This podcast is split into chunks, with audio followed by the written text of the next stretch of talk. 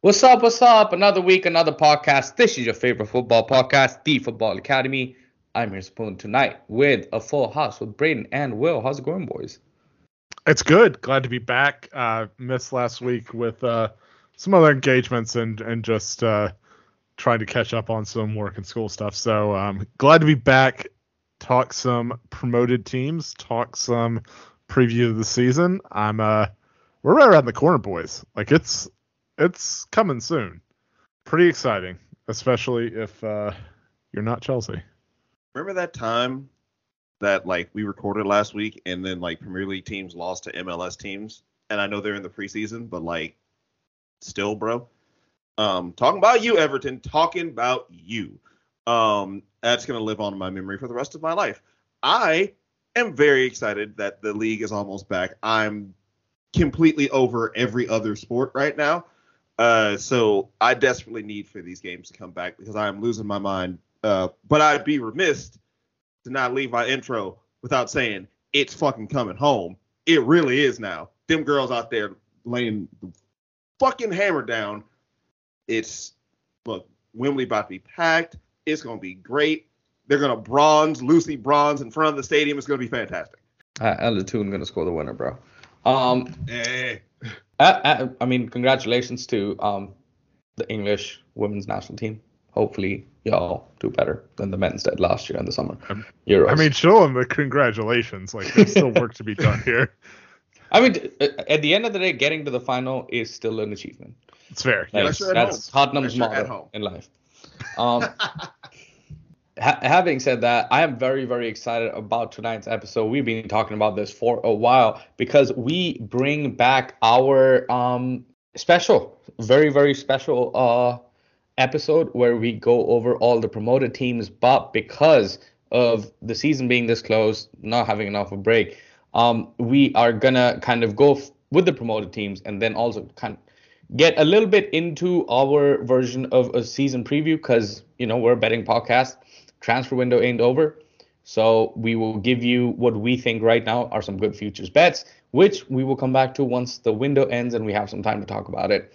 Because the season's coming very quick. Community shield's this weekend, and you know once the community shield's there, it's you can feel you can feel Christmas right around the corner.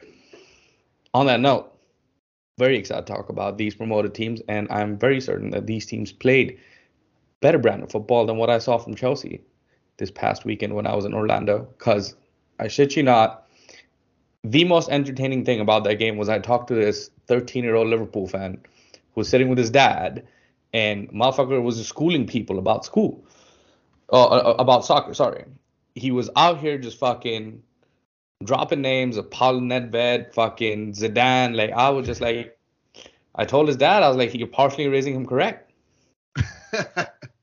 you know. And um, shots fired at Tuchel, if you want to say that, but you got to do something. Boehly, Tuchel, everybody, Captain America, got to get your shit together. But these teams had their shit together last season. Three promoted teams that we are going to cover. And first and foremost, we are going with the team that won the championship, Fulham, back in the Premiership. Not spend a hundred million this time after they did that last year and uh, last time they were up and still went down. Well, why don't you start? I mean, I feel like you don't even need to go that much in depth with their history because like they were right here last year. we were talking about them in the Prem, so hey, uh, I, if you listen to last year's podcast, like this is my part. I get to talk about the history and all the stuff that you maybe or may not care about. Uh, but Fulham, they are in Fulham, just outside of or on the outskirts of the main part of London. They share the same town with Chelsea. Yes, Chelsea is not in Chelsea. They're in Fulham. Get over. it. Uh, founded in 1879, nicknamed the Cottagers because they play at Craven Cottage, which has a capacity of 22,384 because my handwriting is shit. Uh, joined the Football League in 1907. They were in the first division quite a bit from the 40s uh, throughout the 70s. They bounced, they yo-yoed. Um, look, I'm going to give you Fulham's story as quick as I can right here because there wasn't a lot that happened in those times. Uh, they had some very famous run-ins with relegation when they were in the top division. Came out of it a couple times. Uh, they got very close to winning the FA Cup, but they lost to the Busby Babes of Manchester United just after the accident. Um, that was the only uh, team that they faced that year in the FA Cup from the top division, and they were the only team to beat them. There you go. Uh, they almost joined forces with Queens Park Rangers at one point to become a complete team when they were in financial insolvency. God bless that didn't happen. Uh, they were bought by Mohammed Al Fayed in 1997. He kind of brought the team back to promises, but back to prominence. Uh, this is when the team becomes that Fulhamerica team that some of you may know. This is the years that we kind of know them from, and I know them from because aside from putting a giant statue of Michael Jackson out in front of the stadium, uh, he was the owner who was able to uh, secure the managerial skills of one Roy Hodgson, who was able to lead them to their most successful period. They go to a Europa League final. Uh, they lose that final. They leave Lily Allen in tears. More on her in a second. Uh, but within that run, they complete a fantastic comeback against Juventus. They were down 3 1 in the first leg. They come back to win that leg at home thanks to Deuce. homie Deuce. Deuce. Exactly. Clint Dempsey, fucking Fulham legend, and that's a legit thing. He was their top goal scorer for a couple seasons. He was the reason I kind of watched that team a lot. Him, Brian McBride, and literally the entirety of the U.S. men's national team. And at one point, Edwin van der Sar. Uh, Also, current U.S. Uh, men national team at Atlanta United heartthrob Carlos Bocanegra. I'm going to glaze over that as quickly as humanly possible. Uh, let's talk about their trophies because they are the winners of the championship in 1948, 2001, and 2002, er, 2022 this year. You know that one. Uh, they also won the third division in 32 and 99. And I've been making this joke about the fucking league, the conference cup, or whatever the fuck it is, calling it the Intertoto Cup. Fulham won the Intertoto Cup in 2002. That's my favorite thing ever. Um, they wear uh, the Falcons colors white, black, red. Uh, their main rivals are Chelsea, because, you know, they're right across the street. QPR, Brentford. They had a very fierce rivalry with Gillingham back when they were in the lower divisions. Sadly, one of their games resulted in the death of a Fulham fan, so a lot of their older fans still really hate the actual hell out of them. The most important thing about Fulham for me, they play in London. They got famous fans. They have they have the combined powers of two Hughes, both Hugh Grant and Hugh Laurie. Pierce Brosnan, motherfucking James Bond. Lily Allen, who I mentioned earlier, if you don't know any of her songs, you missed out on all the cool shit in the 2000s from Britain, so get with it. Also, her brother Alfie, you know Ms. Reek. Uh, and probably their most important fan to me, Margot Robbie. I I don't know how someone from Australia fell in love with Fulham, but um, Harley, holla at your boy. Uh, that's all the facts I got for Fulham because uh, you know, what else do you need to know? Oh, I'm sorry. They're also owned by Sheik Khan, whose son Tony Khan owns AEW wrestling company. I'm sure you'll see some of them around the park. The only thing I did want to add was um, the coolest thing out of Britain of the 2000s was David Beckham. Like, let's be clear about that. Yo, man, Smile by Lily Allen is a bop. All right, yeah, not touching either of those.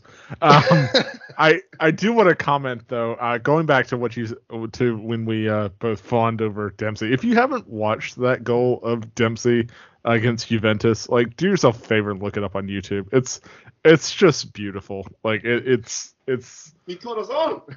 yeah, like it, it's it's something really special. Um, so on to Fulham and how they did last year. Um, so they're the top scorers in the championship with 106 goals uh, scored across the competition, which is just, I think they led uh, the championship by 33 goals scored. Like so pretty nuts. Like the next closest was way far behind them. Uh, Mitrovic scored 43 of those. Uh, so pretty dependent on Mitrovic uh, for their scoring. Um, as far as incomings uh, so far this year, they've had uh, João Palhinha, which I think is going to be a really interesting signing uh, in their midfield. Um, I, he's a guy who's very highly rated. Um, I, I think he'll come in and be a pretty solid addition into that team and, and maybe give them a little bit more steel there than they've had recently. Uh, they've also got Andreas Pereira from Manchester United. uh, both under 20 million. So like uh, Sapoon, I think alluded to a little bit earlier, they spend uh, 100 million pounds uh, when they came up the last two times. It doesn't seem like they're doing that this time. Uh, there's still time, of course, in the transfer market. Like they, they could go crazy, but it seems like they're taking a little bit more measured approach uh, this time. I think the big thing is going to be can they keep scoring uh, like they did? Because um, uh, it's surely it's going to be much harder. They're not going to score 100 goals in the Prem because that would basically make them title contenders. Which, all right, move over Leicester if that happens. Um, for additions, they probably need to add central defense. Uh, Tim Ream uh, played the most minutes for them last season as someone who watches the a U.S. men's national team and is very worried about Tim Ream making his way onto the bus and playing for Qatar. Uh, don't want that. So I, I, think an upgrade there is something that they should really potentially look at. Uh, another interesting signing that they had is they got uh, Manor Solomon uh, from Shakhtar, uh, which that's a really disappointing situation uh, for Shakhtar. Uh, FIFA basically ruled that the international players can leave with no compensation to Shakhtar, so that sucks for them. Um, but Fulham um, are going to get a nice little player out of it. Like I, he's a guy who can make some things happen, and um, they're going to be interesting. I I think they probably need a few more. Uh, a few more signings of the defense to kind of shore them up a little bit. Uh, but I don't think this is going to be a repeat of last time when they came up, where it was just miserable all the time and just straight back down. Yeah, I mean, uh, I will not comment on this going straight back down part, but I will comment on it won't be miserable all the time because Marco Silva did instill some very interesting philosophies out there. I think the 4 2 3 1 used in like 65, 66% of their games, very much out of the school of the Jose Mourinho's and other Portuguese coaches that you know it it it can be looked at as conservative when you don't have the players because you know when you don't have the players you can't do as much but when you do have the quality which they do in terms of the championship you see beautiful football like you see crossfield passes from fullbacks like a right back passing straight over to the uh, left winger crossing Mitrovic scores and you know that is um, the essence of English football, as I will put it. Um, on top of that, I think as far as Fulham just as a team goes, uh, are you can expect them to see the 4-2-3-1. You're going to expect them to kind of try to be a little bit more offensive. They had the second highest amount of possession in the championship last year, uh, around 60%. So again, they are a team which is going to come in try to play a brand of football that has become very common in the Premier League. So it I think personally it'll be very interesting to see how a team from the championship with lesser quality tries to contain that because again, if you have done that and you've been successful, it'll be hard to sell the players on something else all of a sudden. So there is that side of it, but I think ultimately um, positional play is what Marco Silva loves to do, and that is what um, you're going to see more and more from Fulham. It's not a system de- like that is defined by just a manager. This is what we're going to do. Marco Silva definitely tries to make sure that he's trying to get the best out of his players. Um, we'll see how preseason Pirlo plays once the real season starts for Fulham. But um, overall, I think they are going to be one of the more interesting teams tactically if you want to look at them because they again, for me, more than Mitrovic losing um, Carvalho to Liverpool at the end of the season is going to make a big impact. So we'll see how they recover from that. Um, 29% of their uh, XG came from like um, the from the midfield, came from the left hand side. We'll see how they replace that. And overall, I think they are a team that presses. They have a structure of pressing. But as we saw with when Leeds first came in and all of these teams that try to come and uh, play very high press, high attacking football, um, it, it, you just don't have the quality to do that man to man the way you would like to do. So uh, will we see? Uh, we will see how they come out and uh, get in line with the rest of the Premier League. But definitely, I think um, expect to see some more fun games. Not as fun as Clint Dempsey scoring against Juventus, but um, fun games for how they might keep track of all the other teams. So we'll see how if any of us pick them in teams to get relegated and if the yo-yo continues the way it did for Norwich. But for now, kudos to coming up. The team that came second, um, by a whisker to be honest, was uh, Bournemouth, who beat Nottingham Forest at home on the 41st game day in order to essentially clinch promotion. And it was an amazing game. I watched it, 1 0 win. I mean, um, everything you expected from Bournemouth, kind of there. Um, Will, why don't you tell us a bit more about uh, how poor Bournemouth are? So, so poor. Uh, let's start with the name AFC Bournemouth. Low key, it is called Association Football, right? Right. Uh, proper name. The A in AFC Bournemouth stands for Athletic Football Club. I don't know why that bothers me so much, uh, but they actually uh, changed that name in the 70s so that they would come first in the order of the football league when you would read through the uh, when you would read through the oh god when you would read through the team sheet they would supposed the AFC was supposed to get them above Arsenal. It didn't work. Uh, they were founded in 1899. They are located in Kings Park, Boscombe, Bournemouth, uh, down on the south coast. Uh, they are nicknamed the Cherries because Dean Court, the Vitality Stadium, is built next to an orchard grove. Apparently, the place that was there next to it, or cherries, sorry, orange, cherries. There were there were several cherry trees next to where they built the stadium. That's why they call them that. Also because they wore cherry red kits. They don't do that anymore. They changed the kits in 1971 because they want to look more like AC Milan or Atlanta United if you're one of those people who believes that the world rotates around Atlanta. Um, they were originally known as Boscombe FC and then Bournemouth and Boscombe uh, Athletic.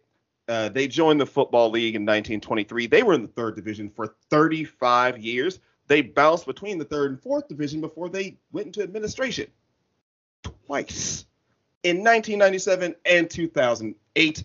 The most important part about the Bournemouth story to this point is Eddie Howe. Eddie Howe comes in after being a former player at the club, leads them to a couple, like a very large step.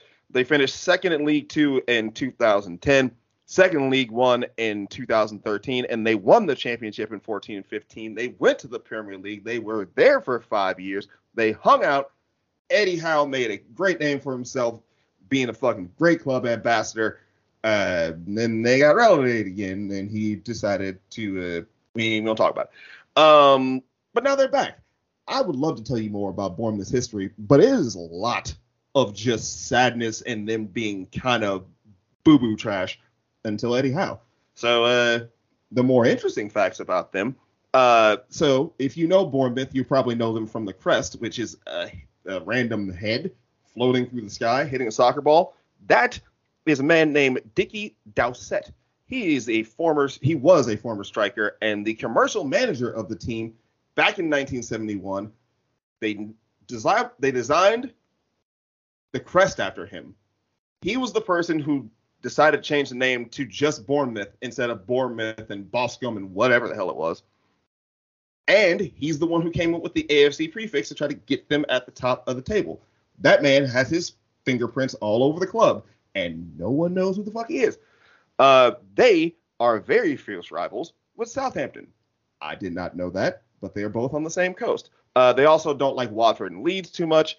Uh, they wear red and black, of course. Uh, they do have a couple trophies. They won the championship, obviously, in 2015. They won the third division in 1987, and they won the EFL trophy in 1984. They got famous fans. Uh, Matt Tong, drummer for Bloc Party. If you don't know, listen to Bloc Party. They're dope. Jamie Reynolds, who's the lead singer of the Klaxons. Again, if you don't know who that is, you didn't listen to anything cool in the 2000s from England. And apparently, a very famous American stoner went on Soccer AM and picked a name out of a hat and is now a fan. So, cheers to you, Seth Rogen. Here's hoping you enjoy Bournemouth still. that is that is wild about Seth Rogen, like entirely random uh, there. Uh, so Bournemouth to me uh, seemed like a little bit of an incomplete team coming up. Uh, they have not done uh, really any uh, serious business uh, so far. They've not spent any real cash in the transfer market. Uh, what they have done is uh, gotten Ryan Fredericks from West Ham, which okay, like I, he's the definition of fine, but like I think this team really is going to need to do something if they want to um, if they want to stay up. I feel like we had this conversation a little bit about Norwich last year, which is a team that was just not really spending the money and um, it seemed like they were going to have trouble, and that's exactly how it played out. I kind of see similar things with um, Bournemouth playing out this season. Uh, they do have a little bit of uh, players that they are, are linked with. So um, Nat Phillips from Liverpool I was on loan to Bournemouth last year. It, there's rumors that he's going to come back permanently now that Bournemouth are, are in the Premier League. Uh, that would be a solid addition for them. Um, Todd Cantwell was on loan with them last year. Uh, he didn't really play that much, um, which I found very interesting because I, I, rated Cantwell um, pretty decently uh, before, but um, yeah, did, didn't get that many games with them.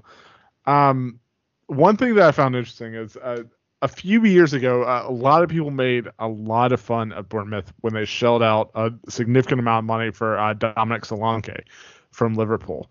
Um, he kind of finally came good last year, had 29 goals in championship. Uh, so that's not to say he's going to be able to replicate that in the Premier League, but if he can kind of get going and maybe that transfer uh, kind of finally pays off for them, like I, I think that's going to be a real key to uh, keeping them up this year. Um, they need to sign some of the guys that they loaned uh, who have gone last year, who have gone back to their parent clubs. Because I, one one of the things, and we'll talk about this with the next team as well.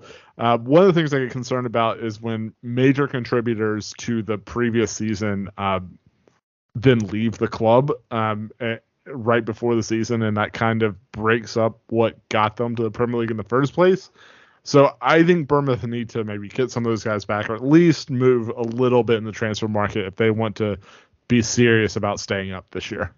Yeah, I mean, uh, I just found out a share about birthday with Nat Phillips, and that he almost joined UNC Charlotte. So um, things that you find very, very interesting in life. Um, as far as uh, Bournemouth goes, it's kind of weird talking about Fulham with Marco Silva, and then Bournemouth with Scott Parker, because I just relate Scott Parker and Fulham at this point. Um, but again, a very uh, similar formation in a 4 2 3 1 double pivot, and another team that likes to, you know, play in that very old fascinating way of overlapping fullbacks, overlapping wingers, trying to cross the ball in. Um, Dominic Solanke, um, as Braden mentioned already, was one of their main men. He played brilliant, and um, he was a Chelsea product that went to Liverpool, and then he ended up at Bournemouth. And I think Bournemouth, after having uh, Jordan Ibe, should really learned that you do not go and fucking pay for somebody who's not playing for Liverpool because there's a reason. But they did. But you know what? That is the reason that they came back up. And I will say it's going to be interesting to see how they play because they're another team that are not necessarily a team that is um, sitting back at all times the way you've we have gotten used to promote a team sitting back, but um, they do like to kind of give you a little bit more space, um, defend in a 4-4-2 deep block, and, and uh, offensive transitions are very quick with Solanke up top. So if they can find spaces, they will exploit that. Um, however, they uh, deploy a very like, you know, light version of um, counter press that I do not think is conducive to being very successful in the Premier League. But we'll see if that can get anywhere. However, as already mentioned, um, you would need Dominic Solanke and company to keep doing well, as well as you need Scott Parker to kind of also reinvent himself in the Premier League to go out and do better and get players like Nat Phillips.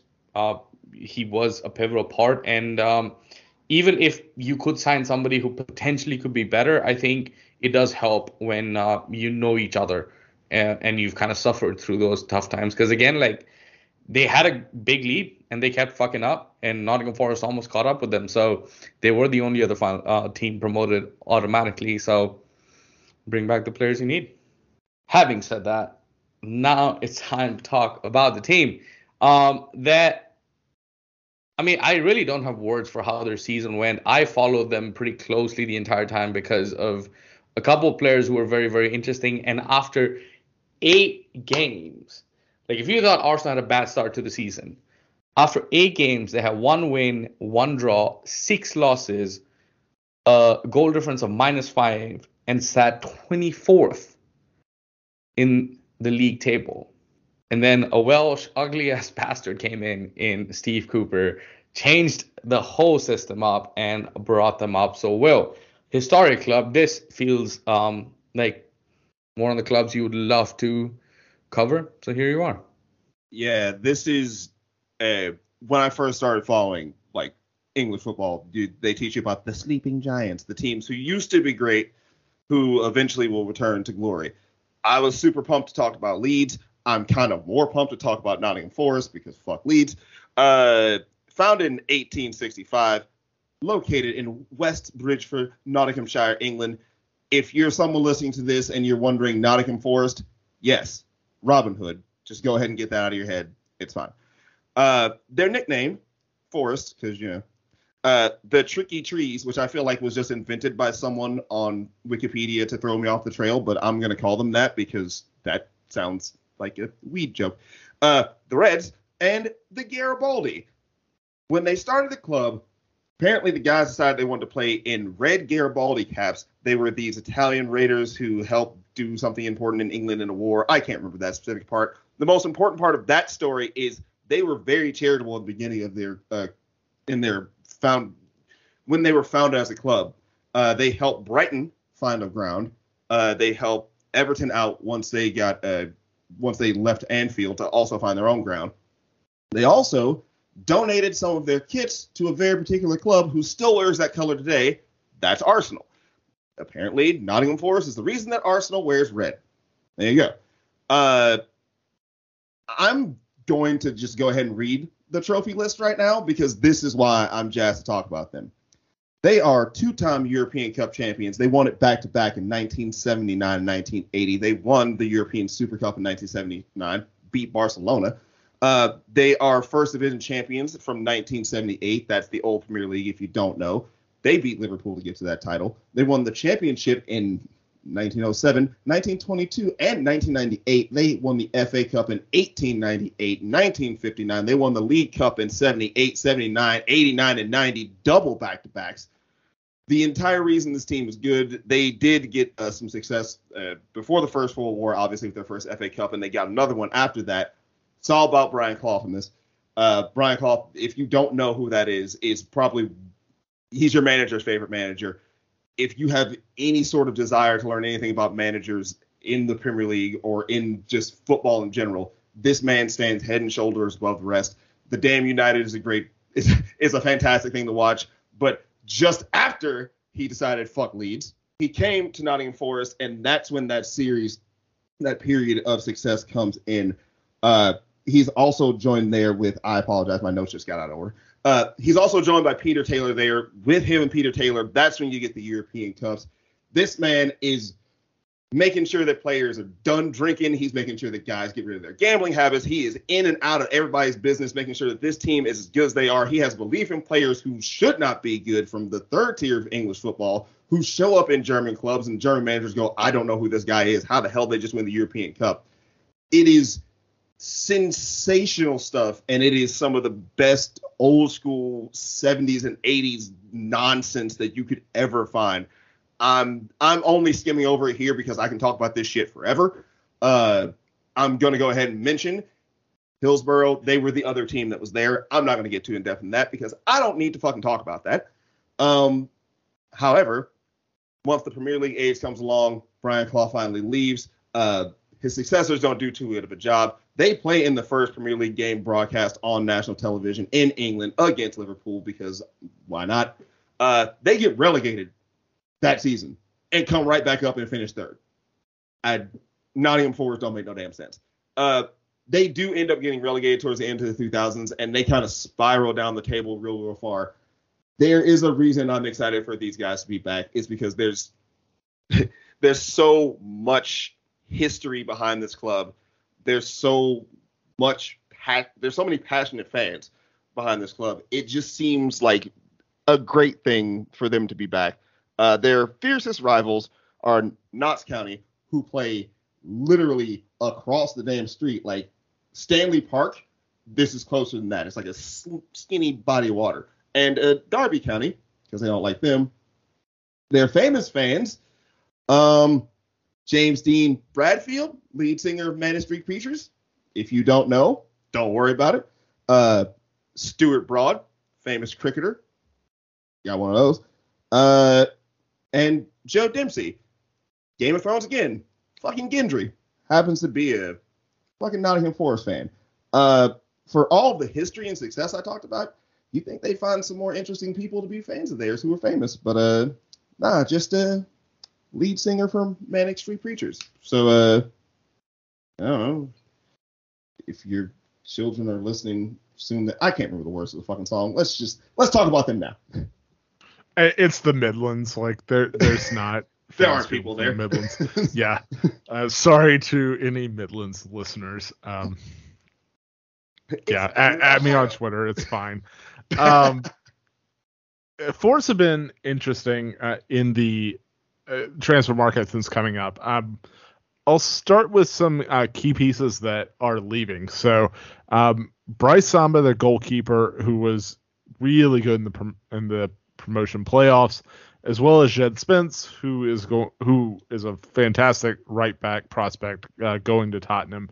Uh, two key pieces of the defense are are leaving the club, and um, they have been very aggressive uh, in the transfer market so far. Uh, they've signed a number of Bundesliga or players from the Bundesliga, uh, including Taiwo Awoniyi. I, if I butchered that, I'm sorry. Omar Omar Richards and uh, Moussa Niakhaté.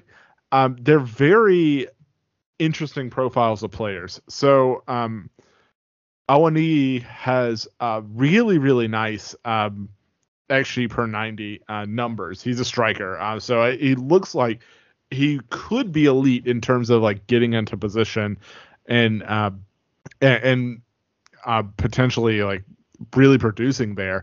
Uh, but I, I do th- want to put some pause on this because uh, I think we've seen a number of players come from the Bundesliga, especially attackers, and it just hasn't been perfect right away. So I, I'm very curious to see how exactly that plays out. Omar Richards is right back. I think he's going to be a really solid replacement uh, for Spence. Um, a lot of his profiles, like if you go to FBref, look at the like percentiles, uh, he rates very highly um, in things like pressures, in things like uh, progressive passes and possession stats. Um, I think that's that's a pretty good corollary for what Spence does.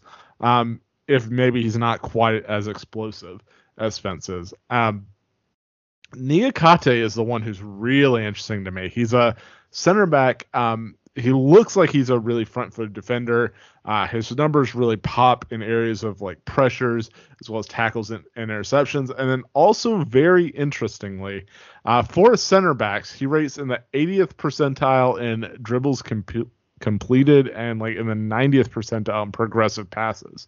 So uh, kind of like the guy who could potentially lead the attack out of the back in transition from attack to defense. I think he could be a really interesting piece of that. Uh, I think they probably need to consider another attacker um, in the transfer window. Um, Brennan Johnson led the team in goals last season with 16. Uh, Lewis Grabban was next with 12, but he is no longer with the club. So I think there's a hole there. Obviously, um, they're going to expect uh, Awani to fill that void, but we'll see. I, I think they could probably use another attacker there. Uh, maybe someone with a little bit more like English system experience uh, would potentially be a good addition there. I, I think Weghorst is out there. Like let's just like let's just run it back with with Wout Weghorst and have like a fucking monster on on a team that's barely scrapping by. I'm here for it. um, so I, I kind of mentioned this um, with Bournemouth. I can be a little skeptical of promoted teams uh, that lose key pieces, especially in defense, where I think more than any other part on a team, uh, defense is a unit, and needs the chemistry and understanding among teammates. And so replacing, um, you know, I, I think uh, getting Dean Henderson on loan, I think it's going to be a really good piece for them. I don't think they're lacking anything with talent there necessarily. Um, but there is cohesion, there is uh, communication, there is chemistry, things that might be um, something to think about. So not so much with Henderson, but you got a new center back, a new right back. Um, could be the kind of thing where Forest struggle a little bit out of the gate and then uh, grow into the season as it goes on. So I think that'll be something that's interesting to watch. Um, obviously, very exciting the improvement they had last year to storm up uh, from nowhere up to get to the the even just to get to the playoffs was very impressive. To win it, even more so. So I think it could be a fun team to watch this year. Yeah, and just to carry on from what you said, like Brice Samba, uh, big big performances in the shootout against uh, I, I forget forget the team that they played in the playoffs. Was it Huddersfield? No, uh, Huddersfield was the final, I believe. Okay, where yeah. again he had an amazing performance at Wembley. Yeah, Luton Town, I believe. Um, so it, big big performance, but you know what? I got I, I'm gonna trust my boy uh, Dino and. driving down to Orlando, one of the more fun stories that we got to talk about was Jesse Lingard joining uh, Nottingham Forest um, on a free for a one year deal. I, I think, um, like Braden mentioned earlier, um, you need somebody with a little bit of English experience. I think Lingard on a one year deal, like he might be making some absurd amount of money out there. I mean, not absurd by other standards, but you know, just for Nottingham Forest. But uh, I, I do think um, that is going to be a very, very interesting role to watch. And on top of that, I think losing James Garner at the end of the day is going to be big for them because he was kind of the guy who kept things ticking in the midfield. And um, they're trying to get a guy from Bundesliga in Mangala to come and replace him. The deal was struck. Ornstein tweeted it out. We'll see what happens after. But um, is uh, replacing all of these guys is not going to be easy. But you know what?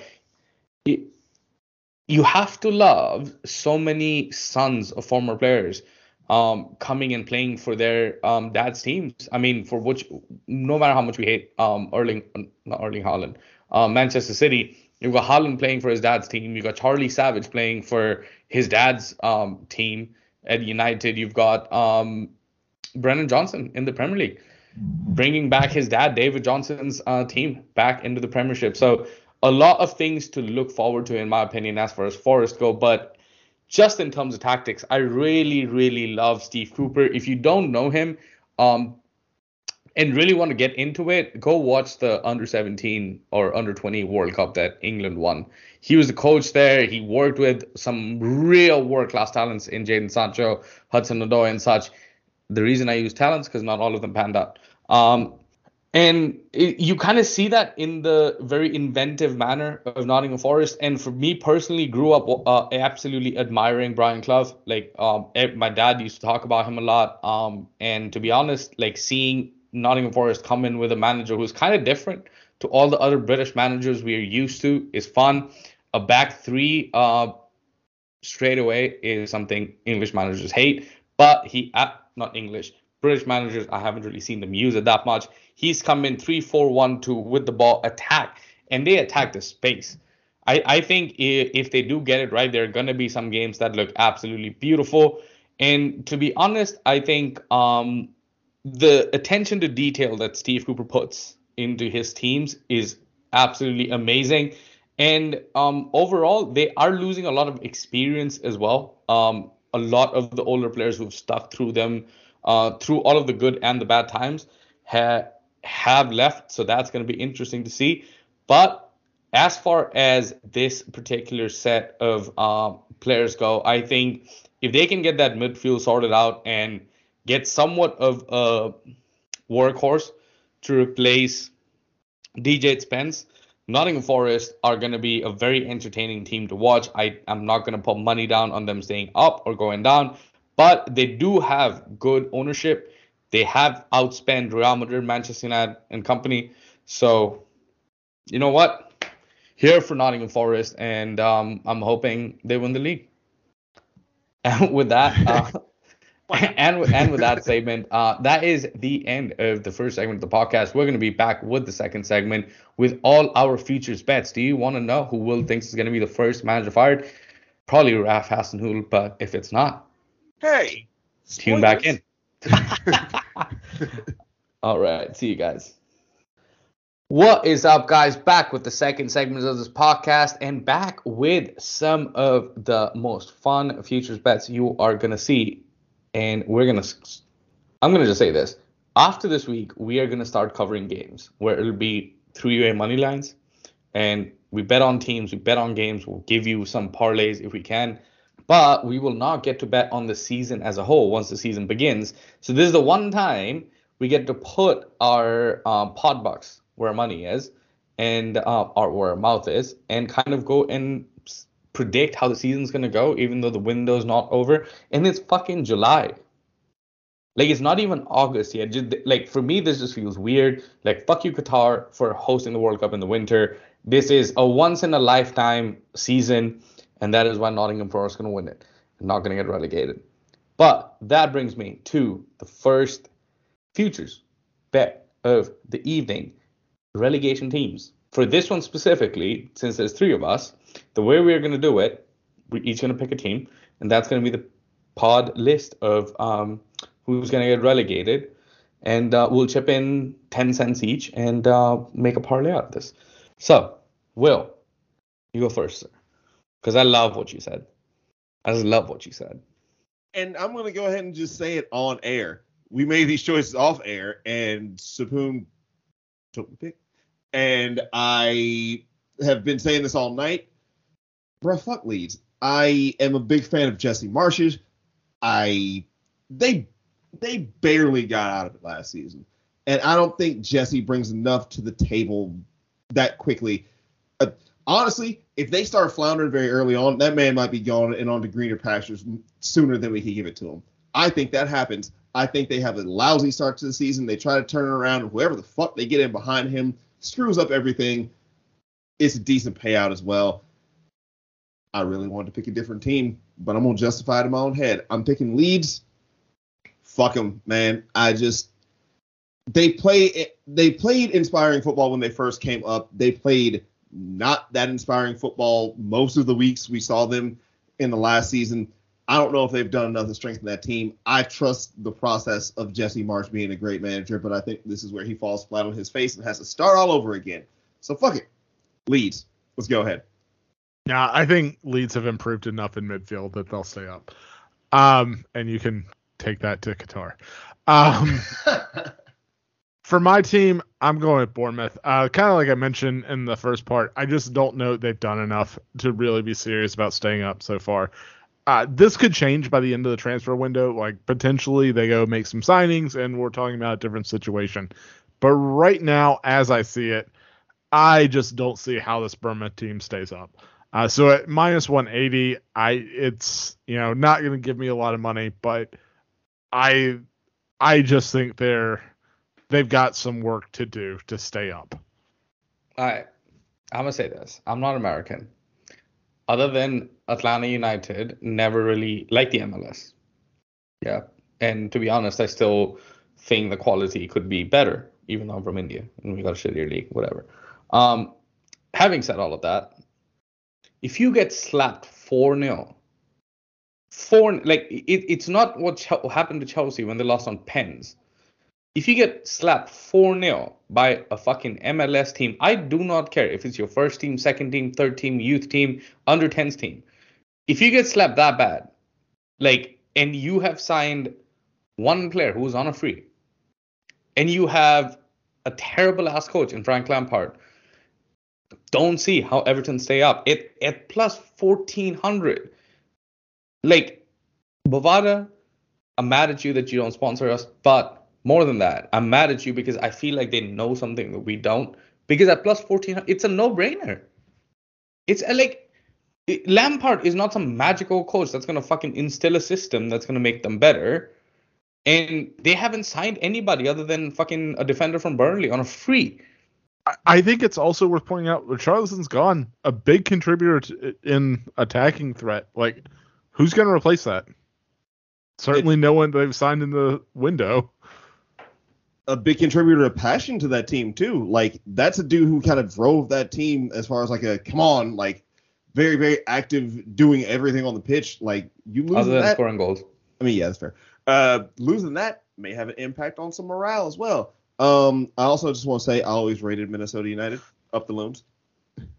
Nah, bro. The first time I saw Minnesota United, it was snowy as shit. Couldn't see the game. man. But Atlanta United's put six past them.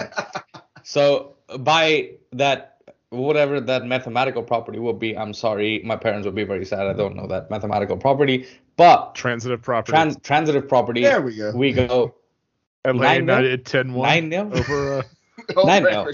Nine nil sounds better than 10-1 because we conceded. Brad Guzan keeping a clean sheet against a Premier League team. Did not see that happen in my life. Um, Fair. I mean, he could.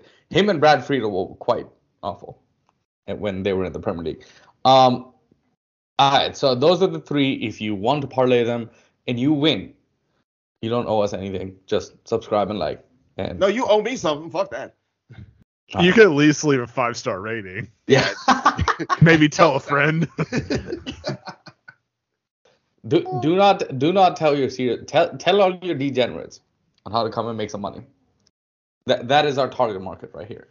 Um, all right, moving on. How many promoted teams will get relegated? Braden.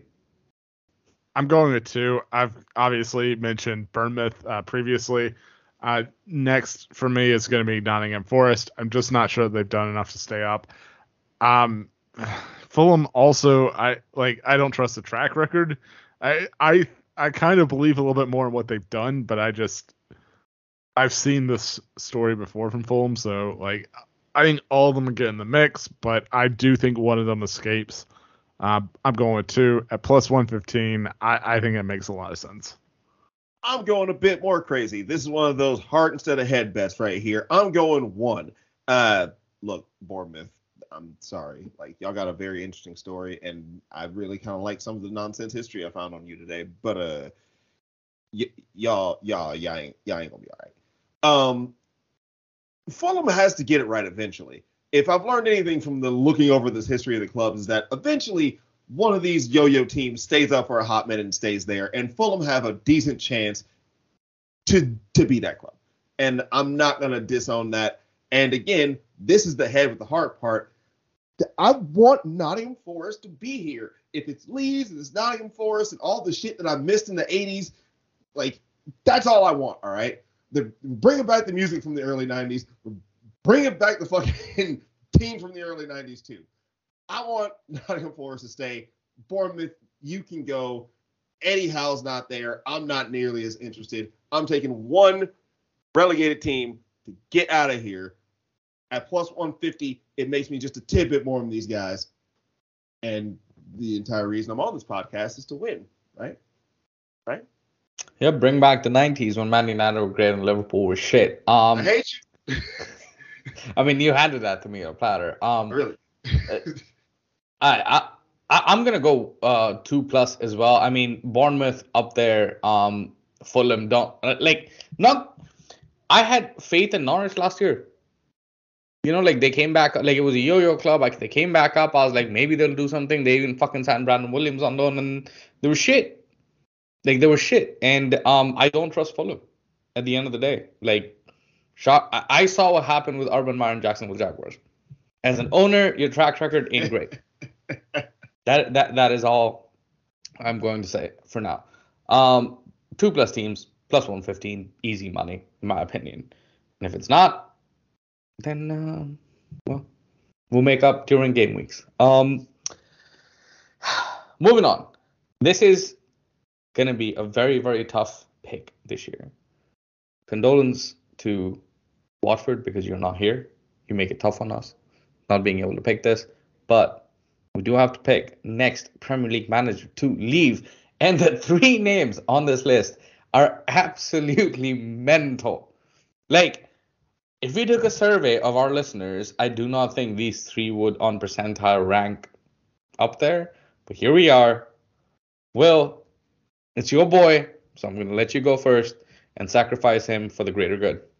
For the greater good. Um, yeah, y'all. I'm taking BR. uh, the amount of nothing that has come out of Leicester this season, and the amount of just, you know, I made I made that joke about Burnley a lot, but like given their finish and just how they played throughout the season, Leicester plays some beige ass football too. Like, and BR hasn't. I think he's a better manager than that. I think there's not a lot happening there. I think if they get off to a rough start, they're gonna go, "Hey, thank you for your service. We tried," and send him on his merry way. I think there's still greener pastures out there for him. I still think he's a decent manager. I just don't see any movement with Leicester. It seems very stagnant, and I know it's at plus 800, and it seems absolutely wild. But when I looked at that list of managers, it is not so much that he'll be fired; it's that he'll go, eh, eh, you can probably do something else and toddle off. I feel like Brendan Rodgers is a steal here because I don't know if there's been enough enough interesting like aside from the FA Cup, enough interesting things that have happened with Leicester in these last two seasons to let me believe that he's going to be there much longer. Like they're they're stagnant, and when you're stagnant, who's the first person to go? The dude who stagnated the water, because those are definitely words. Uh, I I really actually feel solid about this. He's not going to get fired. He's going to leave. Brendan Rodgers at plus 800. Decent amount of coin. I, I will just say this, not trying to unpack everything that you said. You picking Brendan Rodgers was the most uncontroversial thing you said in that whole thing. Genuinely, because I do not see any no greener pastures out there for him. But Braden, your turn, sir. Yeah, I I don't know about Brendan. Like I didn't consider him when He's looking at the trash. list. He Yeah, is yeah, yeah. trash. Like I and I don't think Leicester have signed anyone of note in the transfer window, which that always makes me question like what a club's commitment to that manager is as well. So I, it's it's more interesting than I thought it was when I just looked at the list before. So you might be onto something. Well, we'll see how it plays out. For me, I'm going with uh, Bruno Lage at Wolves. Like I there's something to the way that the that Wolves finished last season that I was just really not impressed with. And if you look at their uh, if you look at their team last year, there was a lot of uh, there's a lot of very uh, like one nil wins. There was a lot of very close decisions that went Wolves' way, and that didn't happen the back half of the season if that continues to not happen and Wolves just don't get the results, like I can see Wolves being in a place that they really don't think they need to be. They're another team that I don't think have really strengthened that much in the transfer market so far uh, prior to the season. So I could see them um, pulling the trigger on that. Plus 900, I think that's interesting. Um, so much of these are how teams think that they're going to position before like the World Cup throws an interesting mix into this as far as how teams approach potentially having like a 5 or 6 week break and, and whether that's the right time to bring in a manager like I, I think that will be interesting um so I don't know. I think this is a year that you could get a weird answer on this one, and it's not obvious, but I just uh, something doesn't quite feel right at Wolves to me. I just again with the way they finished last season, haven't really strengthened that much. I could see a change here coming if things don't go well out the gate. I'll be sad to see him go. Not gonna lie. I, I I have really enjoyed him in the Premier League. I think he's brought in um some good fresh ideas at Wolves. I thought um it was kind of like the Portuguese Graham Potter out here with all the XG without any goals kind of situation. But um yeah, plus 900 makes sense. Um I'm gonna go with literally the one team outside of Leicester City that have not spent a dime in the transfer window, and that is Everton. The only reason Everton are not lumped in with Leicester is because they signed Matt Tarkowski, who, if you remember, when Frank Lampard got fired from Chelsea, the big article that came out with Matt Law and company. Matt Law, really cool dude, loved you at Orlando, by the way. Um, I, I don't know what's going on with Everton. I don't think Frank Lampard's a good manager, and I think Everton are going to suck, and fans are going to turn on him. Like the, he does he does not have a track record of doing anything. His biggest achievement is coming in halfway through the season, keeping them up, even though that team was somewhat decent, and he spent like they signed Dele Alli, they signed Donny van de Beek and all of that shit in January, but like the I, I just don't trust him. And I, I I think as somebody who picked Everton to get relegated, I mean the first sign of a team that might get relegated is you fire your manager pretty quick. And um, Everton, in your hundred and whatever years of history, you've never been relegated. You know what? It's not a bad time to be first. They're gonna say like you, you do not belong in the Premier League right now. That and you know what? I have compared Man United to Everton many times, so do not do not get offended if you're an Everton fan listening. You should get offended by Frank Lampard being a manager though, because he's quite shit. Um, all right, that was a doom and gloom. Now we look forward, and now we look at um, partially the happiness and the sadness that could happen on Christmas Day. And this is such horseshit. And you know what? Fuck you, Qatar, again for this. Christmas Day being on top meant so much because you just went into Boxing Day with that much anticipation. And all of a sudden, we're going to go into Boxing Day after somebody's just won the fucking World Cup. It's coming home, like we know it, but whether it's whether it's home in the US or home in the UK, we'll see. Just home in India is a little bit far away right now. Um, I cannot. It's believe it. coming. Soccer's coming home. if we win in Qatar, I hope we sing that very, very loud. bro. Yeah. There were things that were discussed this week, and I'm not gonna share out here, but we'll share off air. Um, so let's let's start with the sadness because we keep we have been talking about sadness. Bottom club on Christmas. Brayden, you go first because the other two are kind of similar. I, I'm keeping with my theme. I picked Bournemouth to get relegated. I've got Bournemouth to be bottom at plus 350. I, there's a few teams that I think could be um, interesting here. Nottingham Forest were at plus 400. I mentioned that with their mix up in defense, maybe they get a slow start. That's something to consider. But to me, I just look at the bit business that Bournemouth haven't done, and I think it's going to be them. I think they really struggle this year, so uh, that's why I've got them as bottom on Christmas. Mane scoring, but I can't even sing that anymore because he's not even there. Darwin scoring all around us. Merry Christmas, Everton. Like, no inspiration to me. No fucking joy to be had anywhere around them. Everton is should be butt dust worst at the end of the at the at Christmas time in the season. Like I have no faith in Frank Lampard. He hasn't done, like you said, he hasn't done anything to strike me as someone who has any idea what the fuck he's doing aside from losing his hair in the back. They've lost some key pieces. Most of the guys they have on there now have lost a step. Again, they lost to Minnesota United, and I've seen LA United beat Minnesota United 15,762 times. Don't quote me on that. Look, if one promoted team is going to go down, that means that two teams who've been there for a minute are going to go down. And why not take the team whose claim to fame is having been there since the beginning and not done a fucking thing? Good night, Everton, at plus 1,002, which feels a very, very safe lot of fucking money. Bovada either knows something I don't or didn't hear my Shakin' Stevens song that I just sang that no one else probably knows, but it's fine.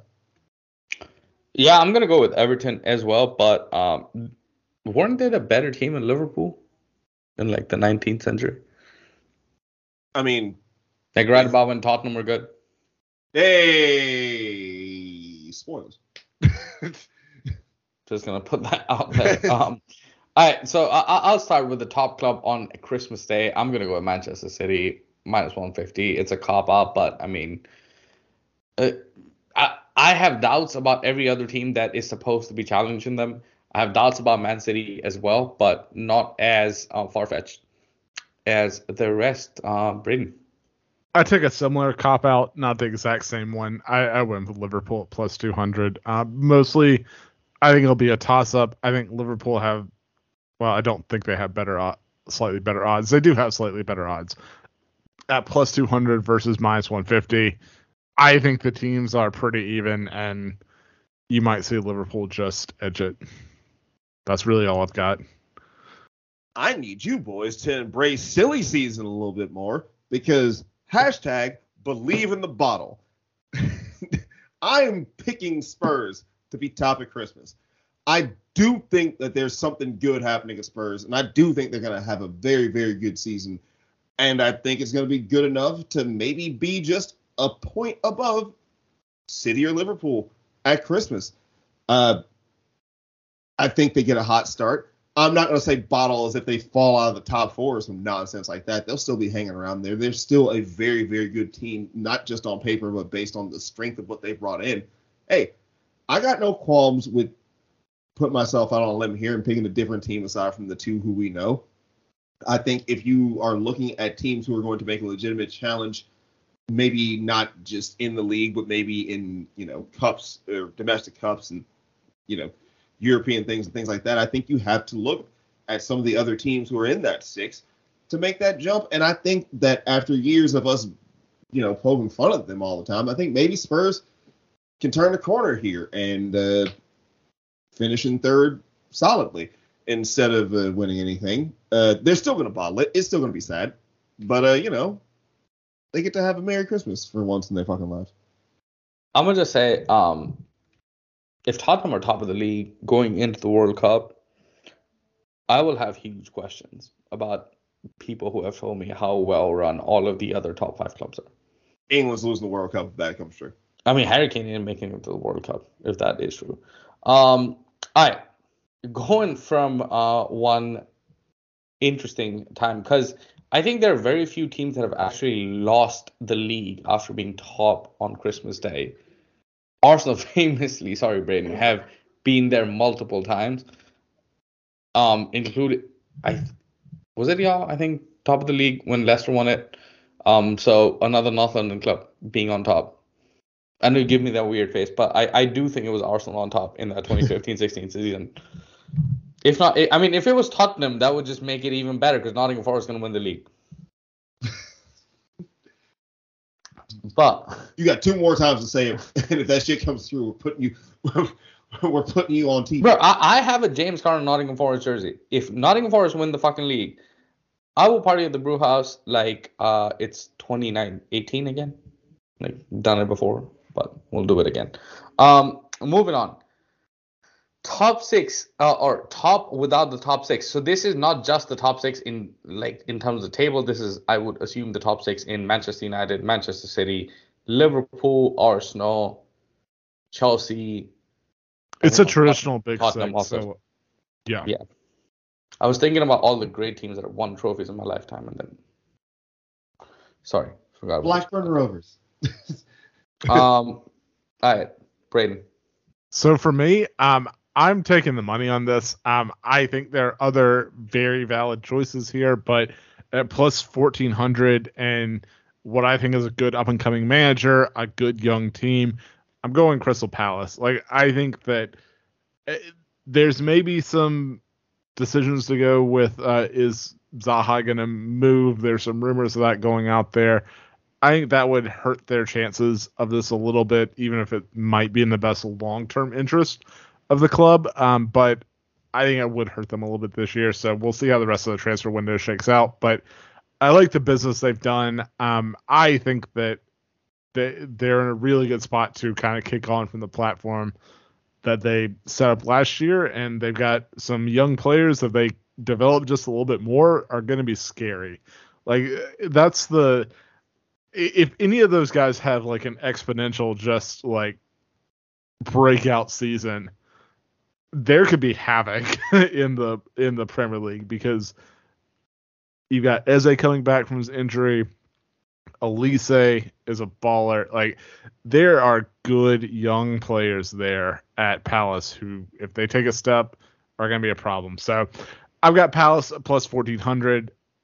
Good risk reward uh, upside here for me, I think. Well, when I when I looked at the list, uh, there's one team that stuck out, and y'all already know what it is. I'm gonna take Newcastle here. Uh, it's not just because I'm gonna be the fucking Newcastle dude. It's because I do think that they're going to build upon what they did from the last season. I think Eddie Howe coming in is a great managerial choice. I think they have talent on that team, and if he nurtures the talent that they have, and they go ahead and spend all the money that I've used on gas and QT for the last couple weeks, I think that this team can finish solidly within not just the top 10, but possibly make some noise and have some European competition in St. James's Sports Direct Jesus Arena, whatever the hell they call it now. Um, plus 225, it feels a bit chalky, um, if only because it was the most chalky of the bets I could make. But all the improvements they made to go from cannon fodder to serious business club, even without the money involved, there's something good going on there. Uh, you know, football wise, there's something good going on there. There's something to be built upon, and I just kind of, I always kind of dig Newcastle, and I feel like they're gonna have a decent, decent run of things this season. So, plus 225, why not take it? Uh, I will also note that I told Braden he took my pick after I already wrote Newcastle, so he didn't take my pick. He just reached inside my brain and took one of the few good thoughts I've had today. You jerk. Yeah, I just started watching Manifest, so um, reach, reaching inside somebody Uh, very very fascinating to me right now. Um, I'm, I mean, I- I don't know what y'all smoking, but I'm gonna go with West Ham. I I think they have done some amazing business. Scamacca almost joined PSG and instead came to fucking West Ham. Like he, it, it, people don't realize this. Out like this was a player that was recruited by one of the richest teams in the world, and top six teams didn't even look at him, or might have looked at him and were like, you know what, we can get somebody better. Some did, some didn't, and then West Ham, out of all teams in England, were like, hey, we'll take you. And I, I think that's a phenomenal um, striker that they could have gotten. Pressing monster, in my opinion, and I, I have to take him like a plus 400. I, I think Newcastle are doing bits. I think Crystal Palace are doing bits, but West Ham are the proven product. The only thing that uh, makes me not 100% certain that they're going to be the top without the top six is the fact that they kind of fell apart at the end of the season last year with the Europa League, and you know they can carry over to the next season. But a, a lot of the bigger teams have seen that before, so um, will be very fascinating to see how it works. But I do think this is going to be Declan's last season. I think they're cooking something special out there, and at least to get seventh, I, I think they're aiming for Europa League at the very least. Um, and to be honest, wouldn't mind them be up there over um, fuck Palace and Newcastle. That's all I'm gonna say. All right. This is this should be wild because I feel like half the people who are gonna listen to it are gonna go mad. Um, top six without Liverpool. I'm gonna spoil it for everybody because we all picked Arsenal. So I'm gonna go first. I, I saw them live. I, Saka is a lot bigger in real life than I remember him on TV. Might have just been me being drunk, but um, he looked a lot bigger. And uh, I'll take my chances. I've I've been telling everybody this summer Arteta is good, and I'm gonna take my chances. Whoa. I've gotten to see bits. One of the benefits of doing this podcast is because I like these guys as human beings.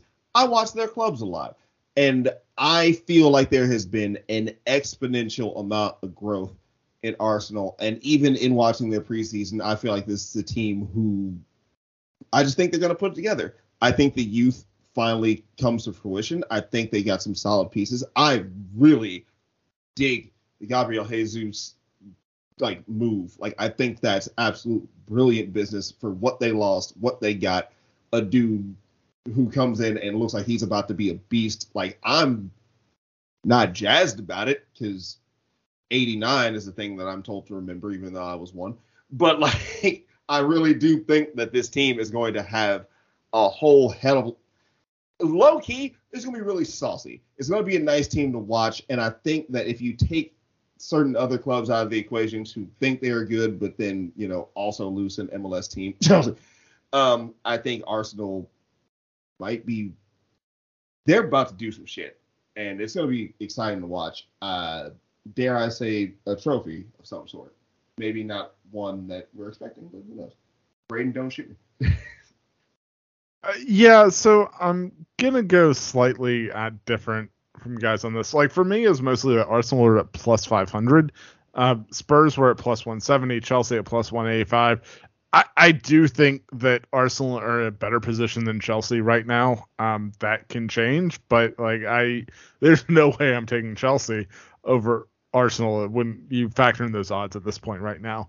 I, I think Spurs are the big one. Like I think a lot of people have made a big deal about how the end of last season happened, and fair enough, but like the gap really wasn't that big. The gap was one minute at Leicester. Like that that really was the difference between these two teams last year. And Spurs have gotten better, so have Arsenal. Um, but to me, that's not worth the difference from plus 170 to plus 500. Uh, so that's why I'm taking Arsenal. Um, I, I don't know how the season's going to play out, obviously, but the value I think is there for Arsenal. Fair enough. Um, I I will say um, Arsenal just seem more exciting than Tottenham um right now. And to be fair, like yeah, people have overestimated Tottenham before, and seeing how Harry Kane and Son um stay injured, stay healthy, all of that shit kind of hurt that none of you mentioned Man United, but you know, I didn't mention Man United either. So here we are. Um, top two in either order. Um, Will, you got the wildest odds, so I'm gonna let you go first.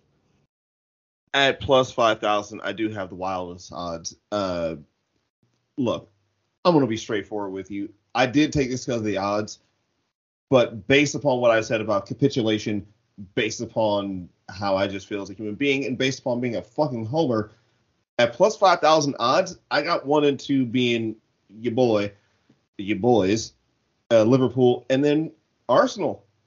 I it seems wild, and I feel like it's completely wild because I feel like there's still a whole hell of a lot going on at City that should say that they should finish above Arsenal, and I should not, you know, try to say it too out loud. But I do feel that City will take a step forward the season after this and probably do something nonsensical because City occasionally work like that. But in this one moment, I think that Arsenal and Arteta could just possibly pip them right there at the end. I think maybe Liverpool comes out swinging. Maybe they establish a decent lead and it's kind of already done. And Arsenal finds a way to finish second just at the end of the season. It sounds crazy. Crazier things have happened. Um, yes, it is me blatantly picking my own fucking team to win the title, but also fuck you. Uh, it's really more about me kind of having a little bit of faith that like Arsenal has to turn the. Ha, I keep talking about Arsenal turning the corner. Let's just go ahead and get that shit out of the way. A second place finish in a season which you're kind of expected to be threatening for the top four and maybe a little bit above that would be a big boon for Arteta, and I think he's due for that. So I'm gonna put Arsenal second. But uh, also, I want to have fun again, and I want to win shit. So eat my ass, Liverpool and Arsenal. Not, y'all know what I mean. I I'm gonna be boring. I, I'm gonna take City and Liverpool at minus 145. I just think mm-hmm. these two teams are so much farther ahead than other teams. Look, it's a weird year, the World Cup. Like it's probably the year to choose something crazy to happen. So fine, but I I just think that potentially Liverpool might be more vulnerable to craziness. Like when you think of the year that they uh, struggle a little bit with injuries and such, like potentially there's there's an argument for them, but I I just think that both of these two teams have the depth, have the talent. I, I don't see them I, I see it being very similar to last year, and maybe it's a little bit closer. It's like so maybe they're both around like 89 and 90 points instead of uh, where they were at last year. But I expect them to be pretty far ahead of most teams this year. That's so, not a statement. All teams, really. I will say that City Liverpool is probably the easiest bet to go with. And to be honest, this is one season. I think people are going to come in with expectations and still get disappointed with those two. But you know what? Fuck all of that. I'm a little drunk. I'm a little high. So I'm going to just go on and say this. I think we are going to see Liverpool capitulate. I fuck Antonio Conte. Yeah. Fuck Thomas Tuchel. Everyone with me? Fuck Pep Guardiola. Yes. Like We're all, all agreed. Fuck all of them. So I'm gonna go with top two, Arsenal and Manchester United at plus fifteen thousand. It's not gonna happen, and I do not think you should bet your money on that. But you know what? I think if the window ended right now, there are question marks about everybody.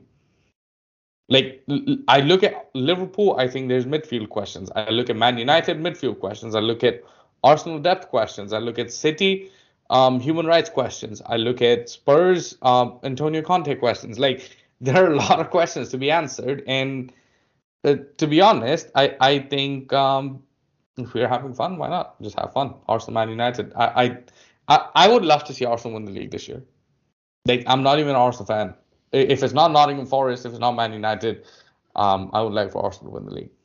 Just gonna say that. All right, moving on to the last futures bet. This is where we put a lot of um, FPL intake on who you should have starting week one because week one starts next weekend. Golden Boot, final one, one of the the more important um, awards that get given. The Golden Boot really should be given to somebody who controls every game, but they give it to the guy who scores the most number of goals, and um, for that reason, people think Mo Salah is a good player. Um, Will, I'm gonna come to you first. Who do you think's gonna win the Golden Boot? Oh, just fucking give him one already. I'm picking Sonny Boy, man. Uh, I I don't know if he can keep up the production that he's had, and I don't even know if the Spurs team is going to be able to get him the ball as much as they have. Spoiler alert, they will. Um, Spurs got to do something, right? Why not give the dude the golden boot? He is like unironically one of my like I like him as a player in the league. Like I just like watching him play. I can't sit here and lie about that. I'm sorry, Braden. I know it sucks. But like if I have to see anybody on that list with a golden boot at the odds that they're at because everyone else's odds were completely ludicrous, and I know y'all expect me to say fucking Ollie Ollie Watkins or some nonsense like that. Ivan Toney. Yeah, no, not saying that this time. I'm gonna go with my brain and pick the dude with the lowest odds, but the highest odds of the dudes with the lowest odds. So I'm gonna go the Human Son. He's gonna get the golden boot this time. There's no sharing, no shared national championships like Georgia Tech. I know Allison can hear me. It's okay. None of that shared shit. He's gonna win it outright. No one else is gonna score any more goals. And if you pick Haaland to be the golden boot, I'm coming to your house and I'm putting your head through a window because that's some nonsense right there. And I'll say the same thing for Darwin Nunez. No, no. Pick some experience, pick someone you know, or just be a complete asshole and pick your favorite striker because also it's it's gambling. Why not have fun? Similar to before, I'm I'm gonna be boring. Like I, I think that uh, uh so it was interesting with Haaland being the favorite um to to win this. Um and Bovada, I I see why he is, but I think that's a little crazy. Uh for me, um if I'm going with City or Liverpool to win the league, City spread the goals around too much. Maybe that changes, maybe it doesn't. Uh, the team that is probably has a strong goal concentration in one player and scores the requisite number of goals to have that guy win the golden boot is gonna be Liverpool for me. I'm going Mo Salah because he's done it year after year. He's in the conversation. I it, plus 500 seems like fairly easy money. I'm intrigued by what I see on the sheet for Sapoon next. So I'll let him go. Dun dun dun. You know what? The my pick is pretty straightforward. I think he is a very good player who was very underutilized and he is 24, 25 years old right now. Um and he's to come in good. Gabriel Jesus. I think Arsenal play a brand of football that allows your attackers to score a lot of goals. I think Arteta is very good at positioning. Um, again, going back to like tactics, positional play. That is what Arteta does very, very well, in my opinion. And Gabriel Jesus plus 1400. Plus four. If you're gonna give a somebody who's fucking kicked around in a league where defense is optional at plus 375, I'm, I'm gonna take Gabby Jesus at plus 1400. Like, period. I think he's coming to a team where he's gonna be prominent. He's coming to a team where he's gonna be the main man. And let's all remember, before Liverpool started winning leagues and Champions Leagues and all of that, Salah had a season that people don't remember. I mean, I guess people do remember because he broke his hand at the end of it. But uh, he had a season and a half when he first came to uh, Liverpool. And I think Gabby Jesus, given the position he plays, given he can play across the front three, given that he's already been with Arteta at Man City, and given that he's Brazilian, I think is going to be absolutely fucking mint this season. And I'm going to take Gabriel Jesus at plus 1400. This is as of uh, Tuesday, 26th of July. Year of our Lord, 2022. Us making these predictions. There are a lot of things that can change between now and the end of the window. There's more than a month left. And obviously, shit can happen. However, for now, these are our bets. We're going to come back next week with some Premier League bets. We get to bet on games again, boys. So here we go 38 game week season. First week coming up next week. These are our futures and the promoted teams. Hope you enjoy. Like, subscribe, rate, and please share. If you share it with one person every week, we'll have a lot more people. Thank you so much, and fuck Liverpool. And Ryan. fuck, fuck Orlando. Orlando's a trash ass city. Agreed. God, Mickey Here, here. Frank Kirby, I love you.